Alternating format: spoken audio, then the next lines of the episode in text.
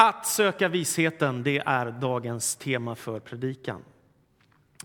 Livet är ju en resa, livet är ett äventyr. Och ibland är det äventyret alldeles fantastiskt, helt ljuvligt.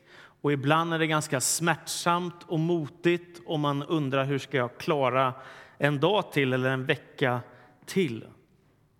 Och det märkliga är ju att livet växlar så. Efter tider av kanske väldigt kloka beslut som du har fattat och du kanske har fått framgång i livet, så helt plötsligt så kan det växla över så, så att du möter mycket svårigheter, smärta, prövningar, lidande, ensamhet, besvikelse, motstånd.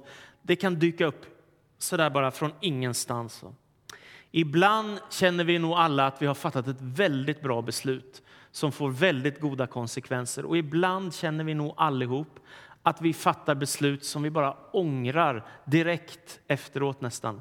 Och så kan man se konsekvenser av det beslut man fattade som blir väldigt dåliga eller som blir väldigt, väldigt bra. Därför är beslut så viktiga. Alla av oss väljer vår väg i livet. Antingen gör vi det medvetet eller också gör vi det omedvetet. Men alla väljer vi en väg hur vi vandrar genom livet. Och din livsresa har konsekvenser. Och det Bibeln säger det är att det du sår, det får du skörda. Det vill säga om du sätter ner frö i jorden som ska göra att det kommer jordgubbar så kommer det inte gurkor istället. Va? Utan det blir det som du har sått. Va? Är du med? Och det är samma sak med livet, att det du sår, det du gör med ditt liv, det får du också skörda, de beslut du tar. Därför är det så viktigt vilka beslut som vi fattar. Varje dag ställs vi inför beslut som vi ska fatta. Och därför så har vi många frågor med oss i livet som vi måste hantera, både enkla och svåra. Det som är så stort med att då vara kristen det är ju att Jesus säger att han är vägen, sanningen och livet. Så fantastiskt. För jag tänker att, att, att vandra genom livet som människa det är inte alldeles enkelt. Det är många utmaningar och det gäller att fatta kloka beslut. Och att då få vandra på den väg som är Kristus, det är någonting alldeles fantastiskt. För det betyder ju att du har ett ord att utgå ifrån. Du har en väg som du kan vandra på. Du får hjälp med de beslut som du ska fatta. Dan har ju nyss läst de tio budorden och jag kommer tillbaka till dem. Bara några konkreta exempel alltså som de tio budorden. Hur du kan fatta beslut som blir välsignade. Jag minns när jag var ungefär tio år gammal.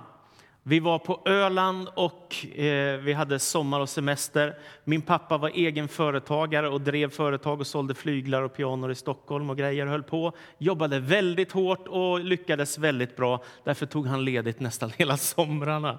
Så vi hade så här långsemestrar på Öland i vår familj och vi hade en sommar, sommarstuga där.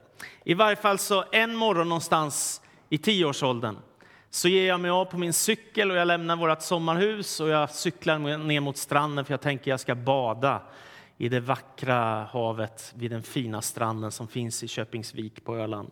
Ni som har varit där vet hur tjusigt det är. Så det gör jag. Det är bara det att på vägen som jag cyklar så tar jag in på en liten sån här stig mellan massa träd, ni vet. Och det är lite halvriskabelt om man vet vad som kan finnas i naturen. Men det tänkte inte jag på så där glad i hågen i tioårsåldern.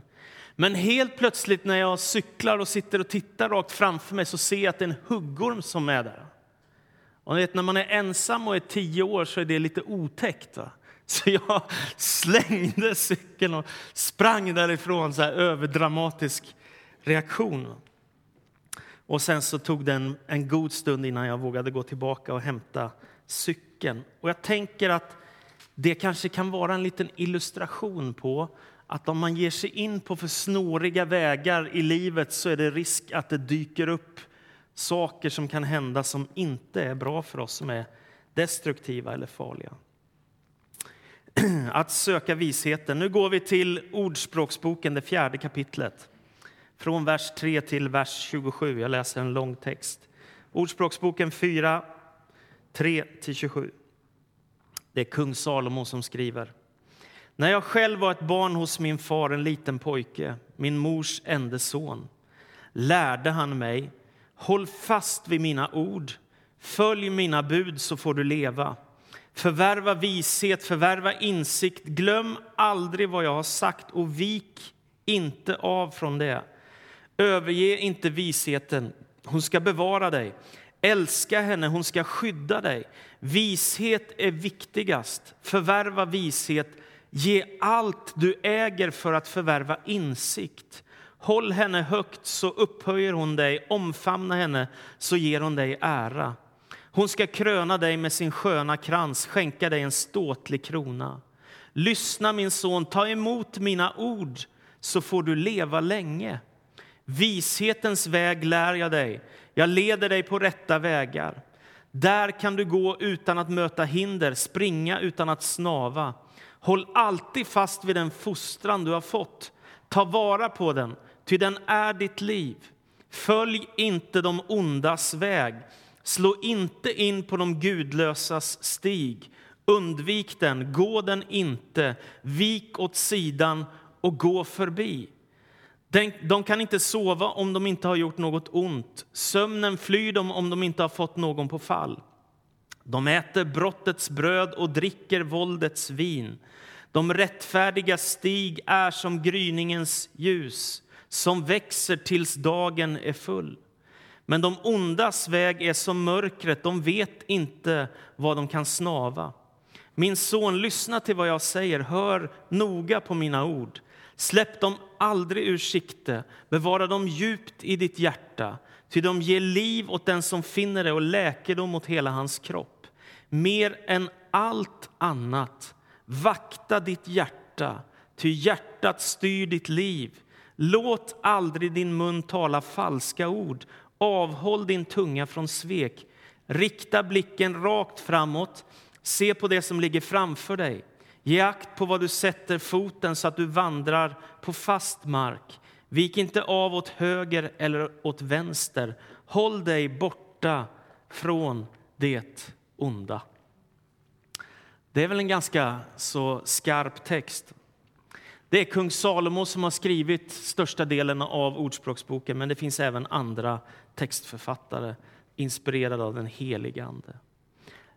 Kung Salomo berättar om sin uppväxt. Han är ju en av de här privilegierade människorna i världen.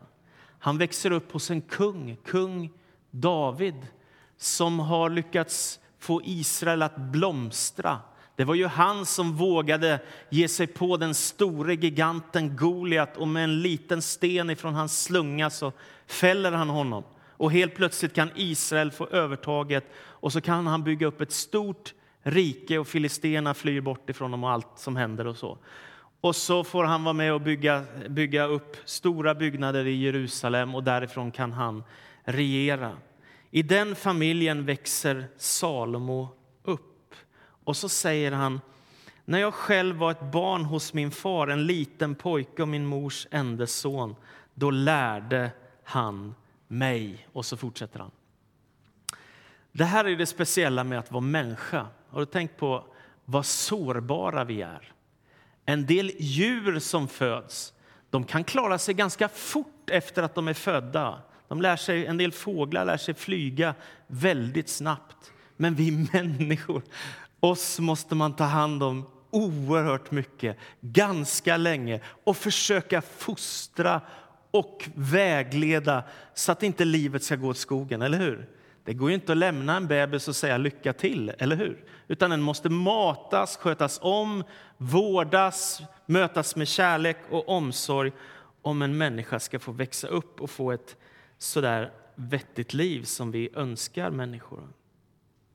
Det speciella med att vara liten det är också detta att man saknar livserfarenhet. Visst är det underbart? Om du tänker tillbaka på när du var ung och liten, visst gjorde du lite saker som var lite halvfarliga så, för att du inte visste att det var farligt eller för att du inte förstod konsekvenserna av vad du gjorde. Jag kommer ihåg när jag var kanske fyra år. Då var jag ute och vandrade med min familj och vi gick längs med ett berg och så kom vi ganska nära ett stup och jag ville gå nära och titta då sa min morbror till mig så här, Sam, gå inte så nära, det är farligt för dig. Då svarade jag ett citat som min mamma fortfarande retar mig för.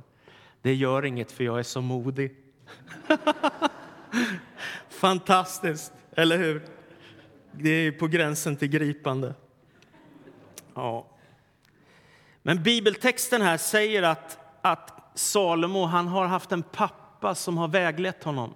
Hans pappa var verkligen ingen perfekt person. Han var en krigare och han var otrogen och han var med i krig och han var med och såg till så att människor dog. Så han var verkligen ingen perfekt människa. Han gjorde stora misstag och därför fick han inte heller bygga templet i Jerusalem. Men ändå så fanns det i Davids liv ett mod. Det fanns en väldigt djup gudslängtan. Han älskade Gud. Han har skrivit några av de vackraste texterna i Saltaren, de vackraste bönerna hur han behöver Gud, hur han älskar Gud, hur han längtar efter Gud och hur viktig Gud är. Så det är i den familjen som Salomo växer upp. Och Salomo skriver lycklig i kapitel 3, vers 13. Lycklig är den som har funnit vishet, den som har nått fram till insikt, ty visheten är värd mer än silver. Den vinst hon ger är värd mer än guld. Så att bli en insiktsfull människa, att bli en klok människa, att söka efter visheten, det är en väldigt viktig sak att ägna oss åt. Att ta till sig kunskap, att söka insikt, att fördjupa sig, att mogna och växa som människa. Att kunna stå emot sina destruktiva impulser, och inte liksom gå på vad som helst. Va? Ett barn kan ju springa efter godis eller vad som helst och inte kunna säga nej. En vuxen människa kan ju också lära sig att allt jag gör eller längtar efter är inte bra. Jag måste vara rädd om mig och göra bra saker med mitt liv. Att växa upp som barn det betyder ju också att jag är sårbar. Och en del av er har säkert vuxit upp i väldigt trygga familjer med trygga omständigheter med kärleksfulla föräldrar som har gjort allt för er. En del av er har vuxit upp i familjer där man köpte en cykel och man köpte en dator, höll jag på att säga. men man, man man ordnade allt som ni önskade och var så kärleksfulla. Kanske en del av er har vuxit upp i familjer där man inte alls fick den omsorg och kärlek som man förtjänar. Där man inte alls fick den uppmärksamhet som man borde få som litet barn. Och jag tänker ofta att det är många böcker som är skrivna bara för att föräldrar inte har tagit sitt ansvar. Det är många psykologer, och präster och pastorer som har fått suttit och lyssnat på livsberättelser för att föräldrar inte har tagit sitt ansvar för sina barn. Vi skulle önska, jag skulle önska att varje barn på hela jorden fick en fin uppväxt. Men tyvärr är det inte så. Det är många barn som växer upp i svåra omständigheter, i svåra förhållanden, i trasiga familjer. En del växer upp i familjer där det är missbruk. Alkohol används hela tiden och, och barnen hamnar i fruktansvärda omständigheter och miljöer. Man skulle önska att varje barn på jorden fick den kärlek de förtjänar. Och tyvärr är det inte alltid så. Men därför så handlar ju just Bibeln och evangeliet om detta med kärleken. Det är det som är själva kärnan och centrum i evangeliet. Att du som inte har känt dig älskad faktiskt är älskad av Gud. Att kyrkan, den operfekta gemenskapen, faktiskt kan vara med och hjälpa dig, vägleda dig och du får känna kärlek och omsorg. Du är skapad till Guds avbild, du är vacker i hans ögon, du är hans älskade dotter eller son. Därför så är du så fruktansvärt värdefull och du är värd att få kärlek. Du är värd att älskas. Det finns en författare som heter Brenny Brown. Hon är sociolog och jag läser henne nu som sommarläsning. Att resa sig stark heter den boken. Hon skriver så här. Vi måste återerövra sanningen om vilka vi är. Andliga, skapande människor som förtjänar kärlek. Det här är viktigt för människor. Jag tänker Det är det här som alla människor längtar efter. Om du funderar på vad vill du med ditt liv? Jag tänker att du längtar, och jag med, efter kärlek. Eller hur? Att man ska känna att man faktiskt betyder något, att man är viktig, att man är älskad och att man kan få älska andra människor. Det är väldigt, väldigt viktigt. Och det är detta som är centrum, brännpunkten i den kristna tron. Därför är jag så tacksam över att vara kristen. Så vet att du är värd att vara älskad. För det andra så säger Salomo, håll fast vid mina ord, följ mina bud och överge inte visheten. Som ett barn kan man inte ställas ansvarig för alla konsekvenser man drar på sig, för man förstår inte alltid. Som vuxen får man däremot ta de konsekvenser som man drar på sig av sina val som man gör. Man måste fatta stora beslut. Vad ska jag utbilda mig till? Om jag ägnar till exempel fyra, fem år på ett universitet till att läsa så är det inte så lätt sen att byta jobb hur som helst. Utan det du väljer får konsekvenser. Vad vill du jobba med? Vad drömmer du om? Vad brinner du för? Vad är viktigt för dig? Var ska du bo någonstans? Ska du dela ditt liv tillsammans med någon? I så fall, vem? Hur hanterar du svårigheter som möter dig? Hur hanterar du frestelser som möter dig? Och vem kommer att få inflytande i ditt liv? Vem kommer att påverka dig mycket? Den frågan är viktig att ha med sig. Har du någon mentor eller har du någon som har stort inflytande i ditt liv? Och vilken plats får Gud i ditt liv? Alla blir vi påverkade. Frågan är vilka som får påverka oss. I Ordspråksboken 13 och 20 står det så här. Ordspråksboken är brutalt rak. Så här står det. Den som vistas bland kloka blir klok och den som umgås med dårar går det illa. Det är tydligt. Den som vistas bland kloka människor blir klok och den som umgås med dårar går det illa. Jag tänker så här, inte en enda människa på jorden har en livsdröm om att bli prostituerad. Det tror inte jag. Jag tror inte någon enda människa på jorden har en dröm jag ska bli missbrukare, liksom. knarka eller ta droger. Det tror inte jag. Är ni med? Jag tror inte någon har en dröm om när man föds som liten barn. Jag ska minsann slå ihjäl människor och gå ut i krig. Jag tror att det är inte människors dröm och längtan. Man längtar efter något annat, att leva i kärlek och leva i välsignelse och leva i glädje. Ändå hamnar människor hela tiden, i varje generation, i såna här saker. Eller hur? Varför? Jo, därför att man fattar felaktiga beslut. Det kan bero på att livet är så besvärligt att man inte orkar stå emot. Och Då ska vi som kyrka finnas där och hjälpa människor ut ur nöden om vi kan.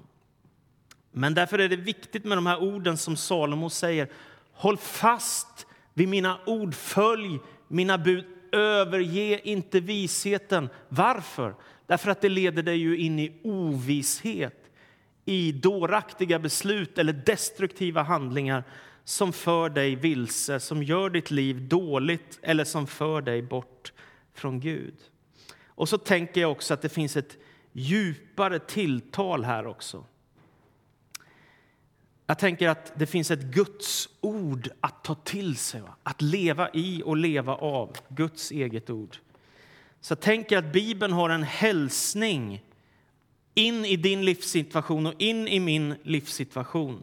Gud älskar oss, han vill frälsa oss genom Jesus Kristus. Han vill ge oss det nya livet. Han vill följa oss, han vill välsigna oss, han vill hjälpa oss, han vill vaka över oss. Och det ger mig en sån stor lycka i mitt liv att veta att jag har ett ord att gå på. Jag har ett tilltal in i mitt liv ifrån Gud, ifrån hans ord. Att han älskar och att han vill något bra med mitt liv och att han har en tanke och en plan med det jag håller på med. Dan läste de eh, tio budorden ifrån Andra Moseboken, det tjugonde kapitlet. Jag hade en predikoserie om det för ett år sedan, eller två kanske. Och de börjar ju med orden Jag är Herren din Gud som har fört dig ut i frihet, ut ur slavlägret. Det är Guds första tilltal. Guds första tilltal är inte du ska inte ha andra gudar, utan hans första tilltal är jag är Herren din Gud och jag för dig ut i frihet. Därför ska du inte ha andra gudar. Därför ska du inte missbruka Guds namn. Därför ska du se till att du vilar regelbundet och firar gudstjänst, sabbat. så att du inte kör slut på dig. Du ska visa aktning för dina föräldrar. Du har dem bara en kort tid i livet. Du ska inte dräpa andra människor, inte begå äktenskapsbrott, inte vittna falskt, inte ha begär till din nästas hus eller hans hustru. Tänk att en text som är många tusen år gammal är så högrelevant rakt in i vårt vardagsliv. De beslut som människor idag fattar 2016 är antingen mot eller för Guds budord. Är ni med? Alltså att bryta Guds vilja, att häda eller att vara otrogen eller att slå ihjäl en annan människa eller att ljuga eller att stjäla och så vidare. Alltså det är högst konkret vägledning. Om du gör det, vad händer då? Ja, du får problem i ditt liv, eller hur? Frestelsen som är där, tänk att få mer pengar. Den kommer inte att bli en välsignelse i ditt liv. Och jag hörde en sån fantastisk berättelse, måste bara ta den helt kort. Någon som var och handlade på en affär och så fick han tillbaka 100 kronor för mycket och sa inte till. Och så bara yes, jag fick 100 kronor för mycket tillbaka. Det var bara det att han hade sin lille son som var fem år med sig som sa Pappa, jag har hört i söndagsskolan att man inte ska stjäla. ja, där ser ni. Ibland ser barn klokare än vad vi gör. Alltså, om du ägnar dig åt avguderi kommer du inte finna den lycka du söker, tänker jag. Om du inte vilar dig regelbundet varje vecka så kommer du inte må bra i din kropp. Om du har en dålig relation till dina föräldrar, det kommer att påverka dig. Låt inte hatet ta över, även om de har svikit dig. Förlåt människor istället. Var inte otrogen mot din livskamrat. Ljug inte för andra människor. Odla inte dina destruktiva begär. Det kommer aldrig bli den välsignelse som du tänker. Det kommer aldrig bli den glädje som du tänker. Det kommer istället att bli någonting som förstör för ditt eget liv. Var rädd om dig. Överge inte visheten, utan håll fast vid Guds ord. Och tänk när man får se en ung människa växa upp och faktiskt göra något bra med sitt liv och bli en klok människa. Det står i Ordspråksboken 10 och 1. En klok son är sin fars glädje. En dåraktig son blir sin mors sorg. Visst är det så? Man önskar ju att alla ska få ett bra liv. Och hur kan man få det? Jo, genom att hålla fast vid ordet, Guds ordet. För det tredje, Sök vishetens stigar och vandra inte på destruktiva vägar. Vishetens stigar. Ordspråksboken säger i vers 11 Vishetens väg lär jag dig, jag leder dig på rätta stigar. Där kan du gå utan att möta hinder, springa utan att snava. Håll alltid fast vid den fostran du har fått, ta vara på den, ty den är ditt liv. Följ inte de ondas väg, slå inte in på de gudlösa stig.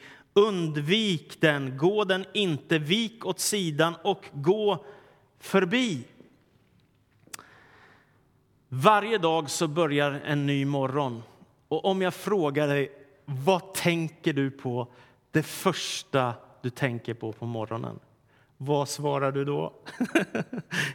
Några av oss svarar smörgås kanske eller något. Vi är hungriga och vi vill ha mat och någon annan har lärt sig att en viktig sak är att fokusera på kärleken, på Gud, vad jag vill med mitt liv, om Gud är min livsguide, om han är min herde, då behöver jag också leva med honom. Tänk att bara en kort stund få säga gode Gud, ta hand om mig och min dag. Hjälp mig att fatta kloka beslut. Eller någonstans under dagen öppna en andaktsbok och läsa en text som säger något om Gud och hans kärlek och godhet och vägledning. Eller att läsa en bibeltext när du kommer hem på kvällen. För om man ska vara ärlig så finns det bara två vägar att vandra i livet. I alla fall om man lyssnar på Jesus Kristus. En väg som har en bred port och man kan göra vad som helst med sitt liv. En port som är lite trängre, som kallas för den smala, den trånga porten. Sen säger han det finns två vägar, en smal väg och en bred väg. Den smala vägen leder till livet och den breda vägen leder till fördärvet. Så att Jesus är oerhört vass i när han utmanar oss att leva vårt liv. Så säger han, generaliserar ju naturligtvis, men ändå med en tydlig poäng. Det finns egentligen bara två vägar att gå på. En väg som är väldigt god, som till sist har ett slutmål som är Gud själv. Och en väg som kan vara väldigt blandad och mixad som inte leder till Gud som slutmål. Därför är det viktigt vilken väg man vandrar på genom livet. Men då tänker ju du som jag, men jag har ju misslyckats, då får väl jag gå på den breda vägen. Nej, men det är just därför som Gud har sänt sin son Jesus Kristus. För att rädda oss, för att frälsa oss. Och så säger han välkommen in på den smala vägen som leder till livet. Det är den vägen som du ska vandra på. Han har dött på korset för din skull, så du behöver inte bära konsekvenserna av dina misslyckanden. Det är fantastiskt. Allt är förlåtet och någonting nytt har kommit. För det fjärde, vandra i gryningens ljus och fall inte i mörkret. Vad menar jag med det? Jo, det finns en alldeles underbar bild i Ordspråksboken 4. De rättfärdigas stig är som gryningens ljus som växer tills dagen är full. Jag tycker det är helt fantastiskt. Här så skildrar Salomo en bild av vad det är att vandra som troende människa genom livet. Det är som att gå i gryningsljus. Det är inte mörker över din vandring i livet, utan solen har börjat gå upp. Och det är gryning och du vandrar på väg hem mot Gud. Du är en pilgrim som ska hem till Jesus, du ska hem till Gud. Och på vandringen genom livet som du går så går gryningssolen upp, du är på väg hem. Det är en väg att vandra på, en slags profetisk bild av hur du kan få leva ditt liv. Att vandra i gryningsljus. Du är på väg att möta honom som är livet och du vandrar i hans ljus. Om du någon gång har varit uppe tidigt på morgonen och vandrat i naturen och sett de här svenska sommarängarna och hur dimman börjar lätta när solen går upp så kan du tänka det där är en bild av vad det är att vara kristen. Att Gud håller på att låta gryningsljuset gå upp för ditt liv så att du kan vandra hem till honom. Det finns också en kontrastbild. Ordspråksboken är oerhört dramatisk. De ondas väg är som mörkret. De vet inte var de kan snava. Det vill säga, en människa kan leva sitt liv på ett gott sätt. Det kan bli en Moder Teresa. En människa kan också leva sitt liv på ett ont sätt. Det kan bli en Hitler eller Pol Pot och allt vad de heter som har förstört världen. Alltså, vad vi väljer får stora konsekvenser. Och när man vandrar i mörkret så snavar man förr eller senare. Och då kanske du tänker, men jag har ibland vandrat i mörker.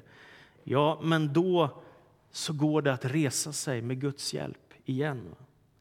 Jag läste en bok, Den bistra sanningen är att det gör ont att ramla och utmaningen är att fortsätta vara modig och kravla sig upp med känslorna i behåll. tycker det är en bra skildring. Men jag tänker egentligen att, att när man har fallit som människa, man trillar ihop och känner att man har misslyckats eller syndat, så är det faktiskt Gud som sträcker sig ner och reser oss upp. Det tänker jag. Det är inte bara jag själv som måste kravla mig upp, utan han sträcker sig mot mig med sin kärlek. Och så säger han, vandra i gryningsljuset, vandra inte i mörkret. Det kommer aldrig leda dig dit du vill. I morse när jag hade lite tid inför Bibeln och satt och bad och bara lyssnade så lyssnade jag på en sång av Erik Tilling. Och den är oerhört vacker. Den heter Vägen. Och så här går texten. Är vägen smal och krånglig, bed dig fram. Är vägen mörk och snårig, bed dig fram. Är vägen bred och farlig, be dig fram. Den ende som kan hjälpa, det är han.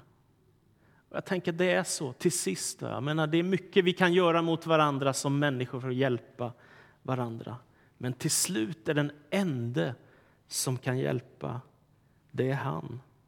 Detta är min tro, att Gud kan hjälpa dig på din livsväg. Att du inte behöver vandra ensam, att du inte behöver vandra i mörker, att du inte behöver vandra och känna dig oälskad och inte värdefull. För det finns en vars dotter och son som du är. En Gud som har skapat dig till gemenskap med, dig, med sig själv. Och har livet gått sönder så är det väldigt enkelt. Du kan bara be om förlåtelse. Så har han lovat att hela relationen till sig själv. Och har du gjort andra människor illa, då kan du be om modet att säga förlåt till dem. Har du gjort andra människor såriga, så, så ta tag i det så att du kan gå vidare. Har dina barn fått det jobbigt, så säg gode Gud, ta hand om mina barn. Hjälp dem och visa dem kärlek. För det femte, bevara ditt hjärta och håll dig borta från falskhet. Det här är kanske huvudpunkten. Väldigt många har citerat de här orden genom åren som jag har hört. Framför allt som du ska bevara så ska du bevara ditt hjärta, för därifrån utgår livet. För mig är det bilden av att det går att förråda sig själv som människa. Alltså du vet att det är det här som du vill, det är det här du skall göra.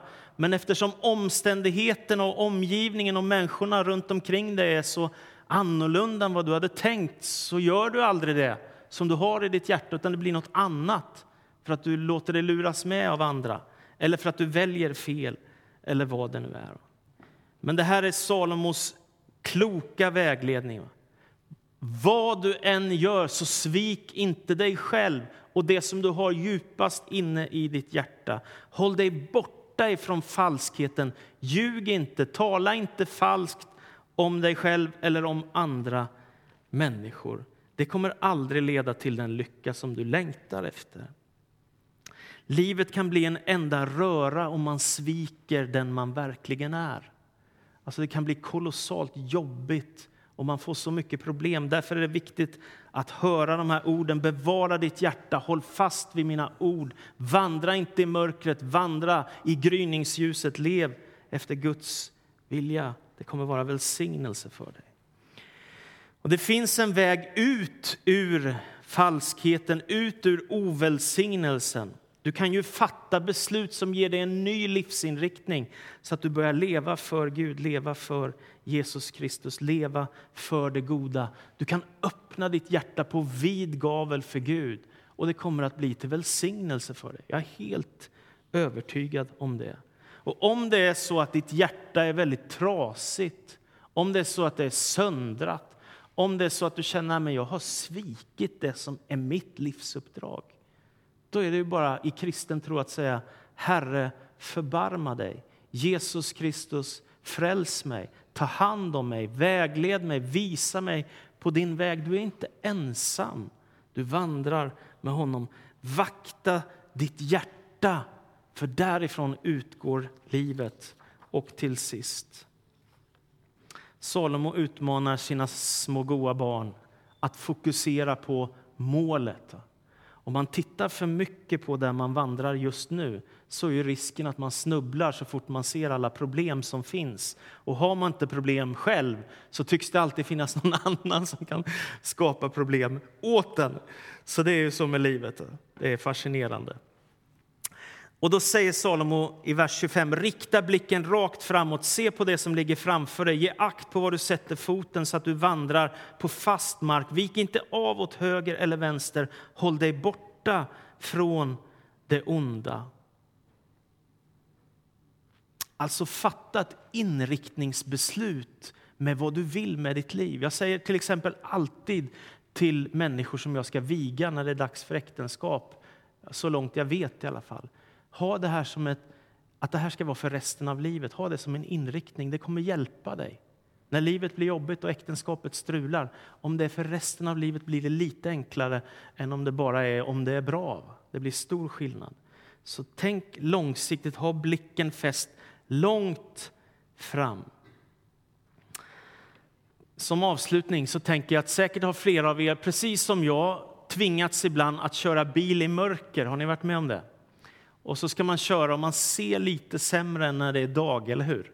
När ljuset skiner och så. Ja, ibland kan ju solen blända också, men om det är vanligt ljus så kör man bättre i dag. dagsljus. På natten, om man kör och ljusen är påslagna, så finns det ibland en vit streckad linje som visar var du ska hålla dig någonstans. Som är en hjälp så att du inte kör i diket och så att du inte är över på fel sida utan du ligger precis där du ska för det finns en streckad linje som visar vägen för dig var du ska vara någonstans. Och det är det jag tänker att det här är, Bibeln.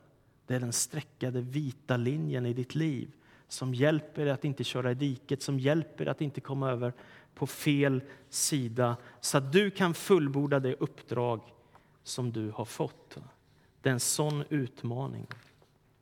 Lär dig klokheten. Håll fast vid Guds ord. Överge inte visheten. Sök vishetens stigar. Vandra inte på destruktiva vägar. Vandra i gryningens ljus. Fall inte i mörkret. Bevara ditt hjärta. Håll dig borta från falskhet. Fullborda ditt uppdrag och vik inte av vägen, vare sig till höger eller vänster. Det kommer inte bli det du längtar efter, utan Guds väg är den goda vägen.